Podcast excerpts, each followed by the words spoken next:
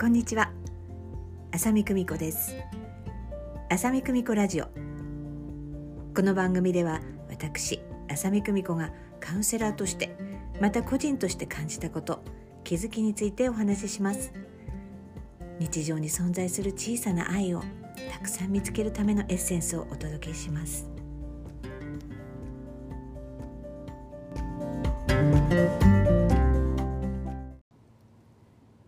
今回ご紹介しますのは映画の作品です。映画の作品なのですが原作が2020年の本屋大賞を受賞しているベストセラーの小説なので、えー、ぜひ私は本がいいわという方は、えー、本を読んでいただくということも、えー、とてもいいのではないかというふうに感じましたので、えー、今回ご紹介いたしますのはその原作凪良優さん「流浪の月」という作品です、えー、私は映画を先に見ました。広瀬すずさん松坂桃李さんが主演です。もうねこんな純愛があるのかというぐらいピュアなピュアな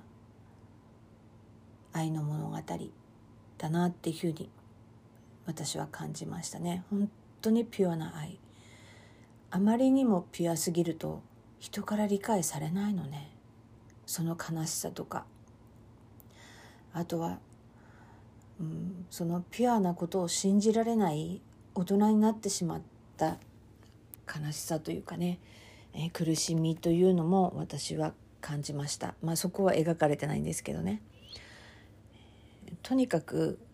あの大人になっていくとその純粋性って何か裏があるんじゃないかとかそういう自分の思考で色付けしてこう見がちなんですね。真実なのに真実と見てもらえない苦しさ悲しさっていうのは本当にこの世の中至る所にあったりします。特に自分の純粋性純粋な心をね疑われると人ってものすごく傷つくんですよね。ものすごい優しさとかなんかそういうのをそのまま信じられなくなるっていうことって、うん、この生きていくこの理不尽な世界を生きていく中ではもしかしたら必要なことなのかもしれないんですけど、うん、その純粋性をずっと握りしめてそうしか生きられなかった人の苦しみや、えー、純粋性を保てなかった人の苦しみっていうのは、えー、私は等しくこう感じられました、えー、この作品では本当にピュアな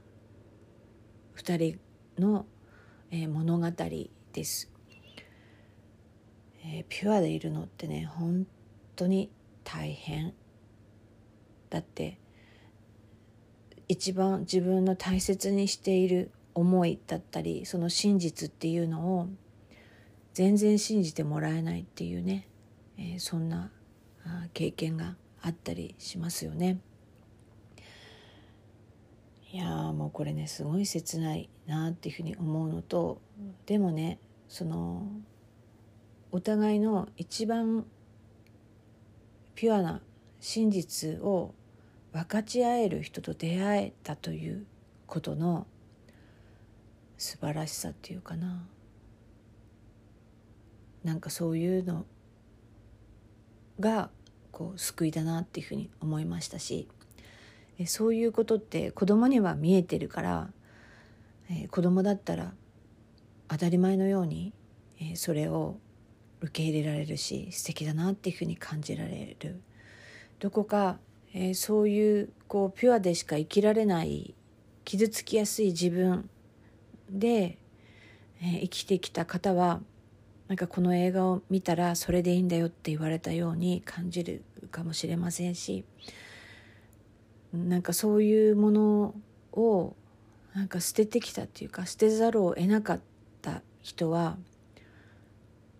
なんかちょっと自分の中の一部がうずくような、まあ、それでいて自分がそういったことをこう捨ててきたことをねなんか許すきっかけになればなっていうふうに感じます。うん。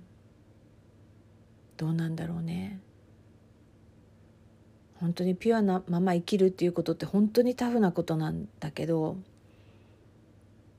だけど結果としてすごい強さを自分の内側に、えー、大切に育てていくようなことでもあると思うんですよね。うん、だから自分をなんかピュアなままでいさせなかった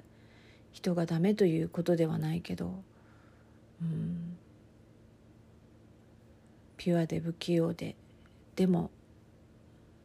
真実でしか生きられない人、えー、そのピュアっていうのもねなんか正しいみたいななんか美しいみたいななんかそんなものだけじゃないと思うんですよピュアっていうことはね。とてもピュアとは思えないようなあのことが真実その人の純粋性っていうことって本当にあるんですよ。ちょっと個別の事例はちょっとここでは言えないんですけどあの本当にさまざまなあの人々のこの生きる道々というその姿にこう触れていってそしてその言葉に耳を傾けてきたものとしては本当にうん自分がやったそのことそのものとかそういうことがこう純粋とかなんかって本当にね分かりづらかったりするの。でも自分は分かってるからさその自分が大切にしてきたこととか、うん、なんかそういうのをそれぞれ、うん、自分自身の中で大切にしていけたらいいなって思いました。そして自分自身のそういううものを大切にしてき、たりそれから大切にしてこれなかったことを自分で許せたとしたらなんかいろいろな違いね私たちのこう違いっていうのも受け入れられるようにそれぞれがなっていくんじゃないかなっていうふうに思いました。いやいいね。映画っていいよね。きっとね原作はねもっと多分盛りだくさんな感じだと思うんですね。やっぱり2時間今日というねあのこの作品ちょっと長いんですけど、うん、それでもこの2時間に収めるのって本当に大変だと思いますから。是非ね原作本も読んでみたいなというふうに私も思っています。なんかね私のね小さい頃というかなんかそういうこともちょっと思い出しましたね。うん、私もねこう見えて どういう見えてか分かんないけどめちゃめちゃ純粋すぎてあの本当にねなんていうのかな、うん、ちょっと信じられないような感じだったんだろうよね。だから自分のそういう部分を疑われたり揶揄されたりすると本当に、うん、私すごくそう思えば強かったのでなんかあんまり気にしないでっていうかそれを重要に受け止めないで、うん、来たなっていうそこが私のいいところでもあり欠点でもありっていうところなんでしょうけど、うん、その人の気持ちを考えちゃうんだよね。そのそう言い放った人の気持ちを考えちゃうからあんまりなんかその言われて傷ついたっていう、うん、経験って、うん、少なかったけどでも昨日映画を見終わって私は、ま、その傷つかなかったとしてなぜならその状況とかその人が言った意味っていうのがあまりにも分かりすぎることでね自分は、うん、傷つかずに済んだのはいいけれどでも胸の中がねちくりとこう痛みを感じたっていうことは、うん、あったと思うからもっともっと自分に寄り添いたかったなっていうか、うん、そういう視点も大切だなっていうふうに思ったんですね。まあ、今では、まあ、そういう自分自身の、うん、いろいろさまざまそういったような経験っていうのも、客観的に見てああなるほどなそういうことかなんていうふうにあの気づくこともあってね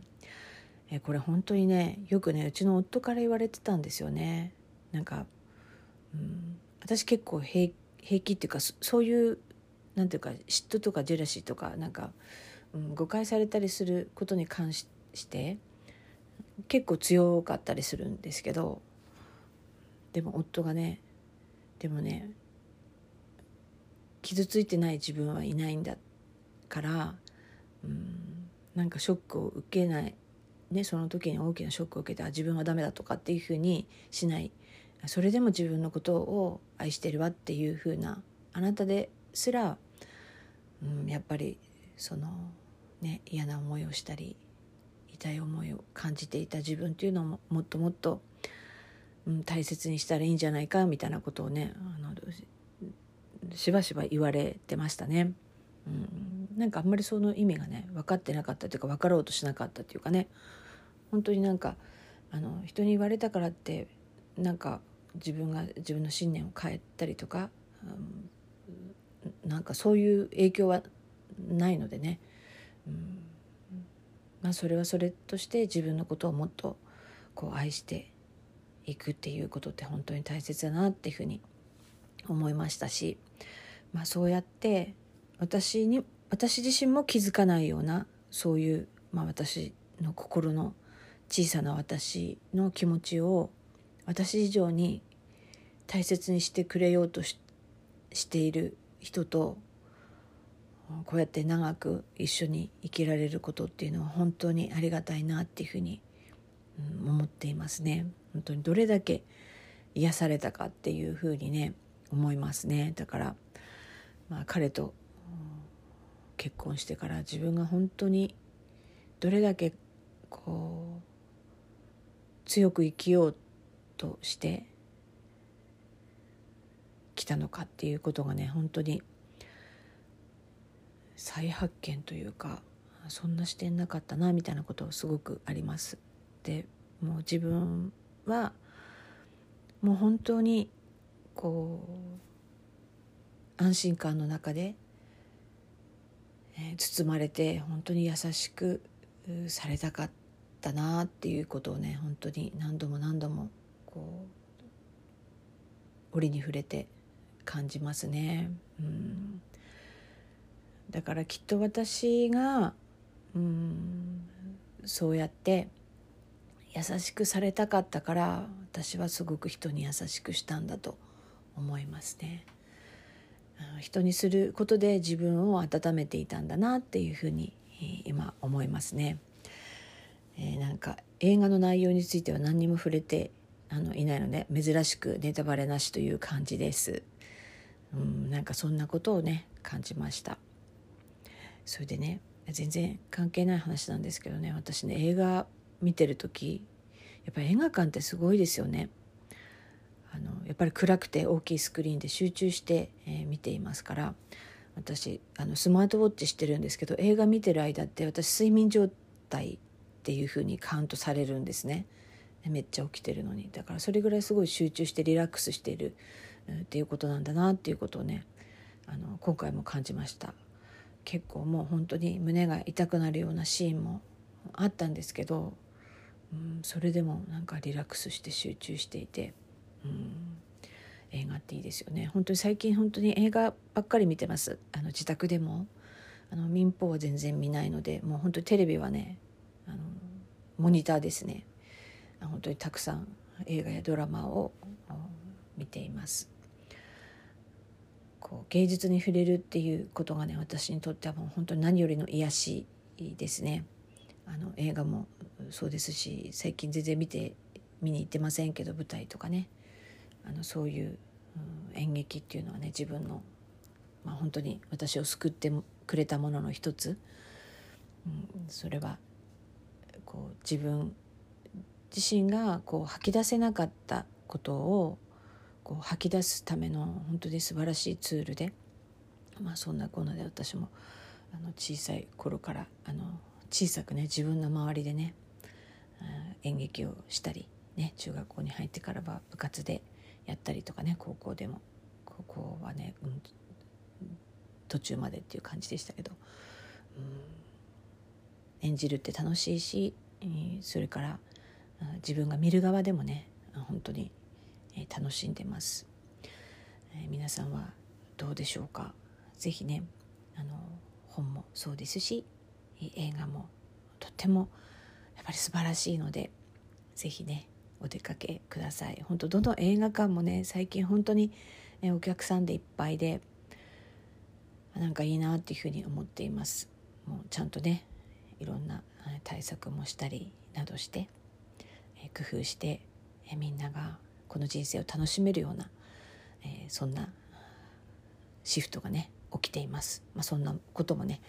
えー、感じていただけるのもいいのかなっていうふうに思っています、えー、今日ご紹介しましたのは原作凪良優さんの、えー、流浪の月でした。ぜひご覧ください。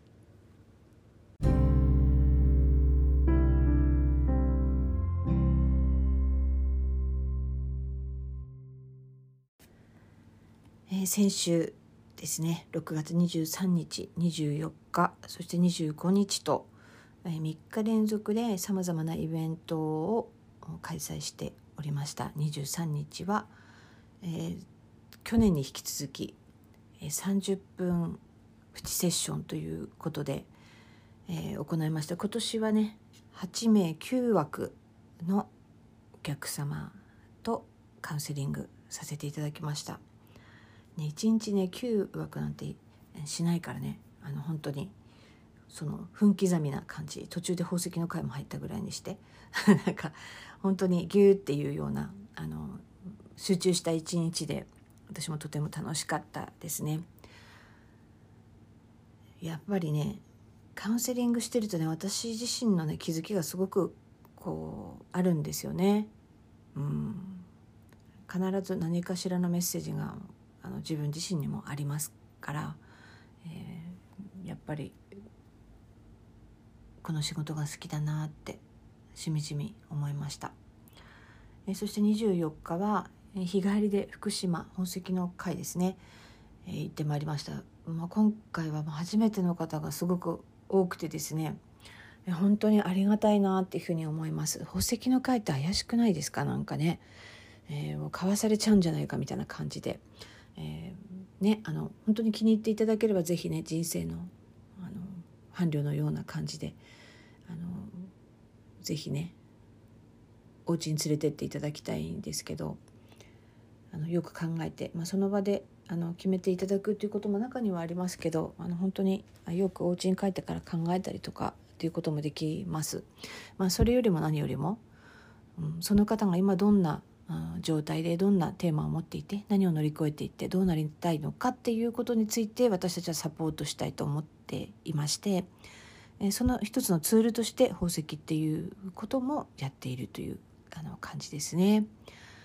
本当に初めての方あの新鮮ですよね始めましたっていう感じでもう予備知識なしに宝石があ伝えてくれることを頼りに、まあ、カウンセリングをしていくっていうようなあの感じなんですけどねあの宝石のエネルギーがすごく純粋ですので、えー、普段のカウンセリングよりもよりその短時間で確信のところまでギュッとこういけるっていうその瞬発力こそがね宝石の魅力だなっていうふうに思います。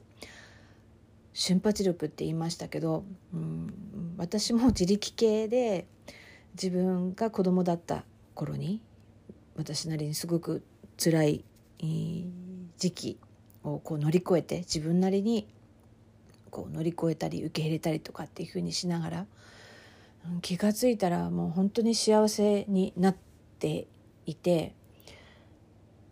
うん、私は十分幸せになれたなってもうそこまででももうはい私の人生終わりですってよかったんですけどなんかあまりにもその幸せになって感じてしまったためにその当たり前の幸せが私は欲しかったのでその当たり前の幸せというねいわゆるそういったものを毎日味わって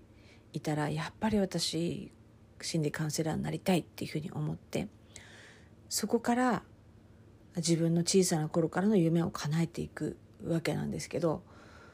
またその心理カウンセラーになるその勉強の時から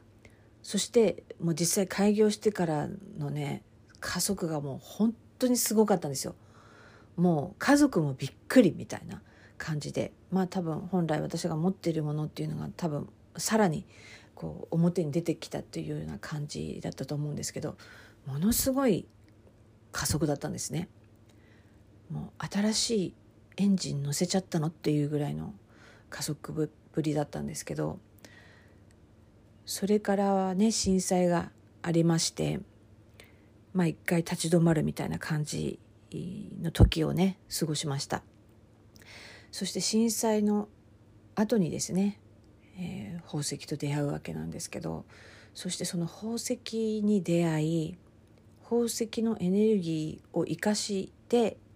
その自分の人生を自分でしっかり舵を取っていくっていうようなことをしていったらですねもうねすごいですよ。家族がもうなんか私一回死んで転生したのかなっていうぐらいの展開だと思ってます。もう本当に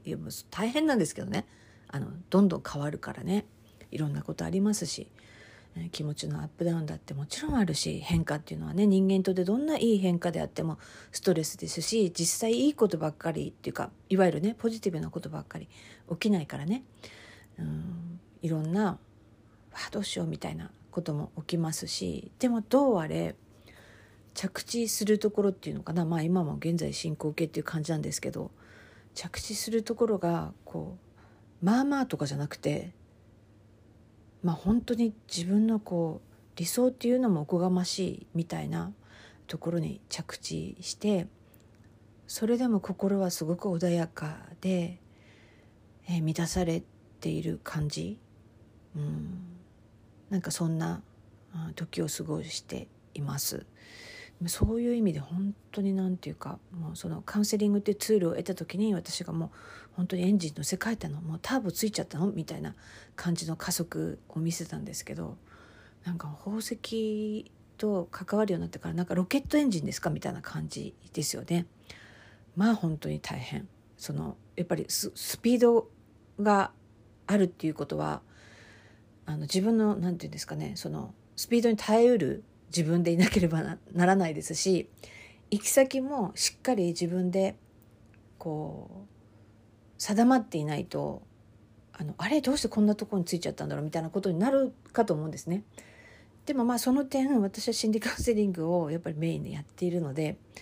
自分の気持ちっていうところとどこに向かっていきたいのかっていうところをやっぱりちゃんと自分にあの問いながら進んできて今があるなっていうふうに思っています。もう宝石には本当に励まされてきましたし本当に癒されてき、えー、ていますなんか包んでくれてこう丸ごと自分をねこう肯定してもらっているっていう存在がまた宝石という一つの存在がこう仲間に加わったっていう感じで本当にありがたいなっていうふうに思います。まさかね宝石やるなんて本当にこう思っていなかったのでね、うん、設定していないことが起きたっていうような感じでしょうかねでも本当にまあ縁というのはこういうものなのでしょうか。うん、ぜひねあの皆さんにも、えー、そのような人生を楽しんでほしいなと思っていますのでぜひね今世行けるところまで行きたいっていう方はぜひ、うん、私に会ってほしいなっていうふうに思います、えー、楽しくねサポートさせていただきます。ということで24日が日帰りでそんな感じでした。そして25日はえっ、とワークショップだね。あのやりました。もう本当にねなんか私のところに集まってきてくださる方は本当に素敵な人ばっかりで、うん、なんかね感動してます毎回ね、うん、人間ってすごいなって感じますねその人その人の特有の光っていうのを感じますね。それをもっともっと自分自身と自分自身が関わる世界で、えー、その光を放ってほしいなっていうふうに思っています。そうやって、えー、自分自身の光というものを、えー、輝かせることによって輝いていくことによって、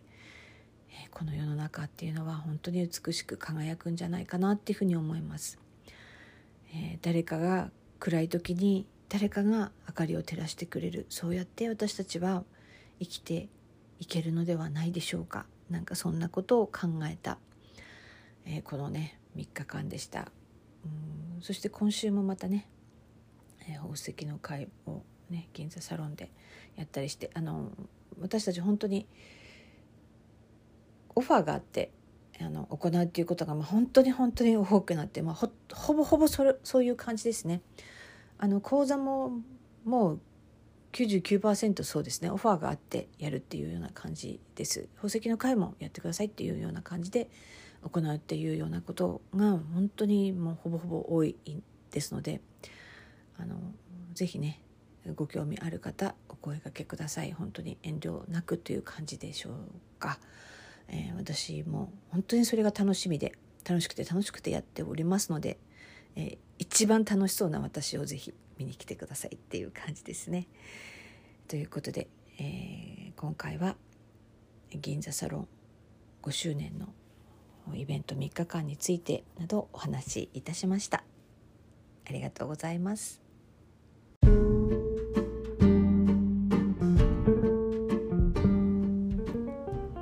ざいます。この番組では皆様のお悩みや疑問ご質問などをお待ちしております。またこんなことがあったよこんなことに気づいたよなど何でも構いません、えー、ぜひお送りくださいませ。公式 LINE やメールえそしてこの番組の概要欄にもコミュニケーションフォームございますのでぜひ、えご利用くださいませ、えお待ちしております、え暑くなってまいりました。体調にはねくれぐれも、えー、気をつけて楽しくこの一瞬一瞬を味わっていきましょうねそれではまた浅見久美子でした。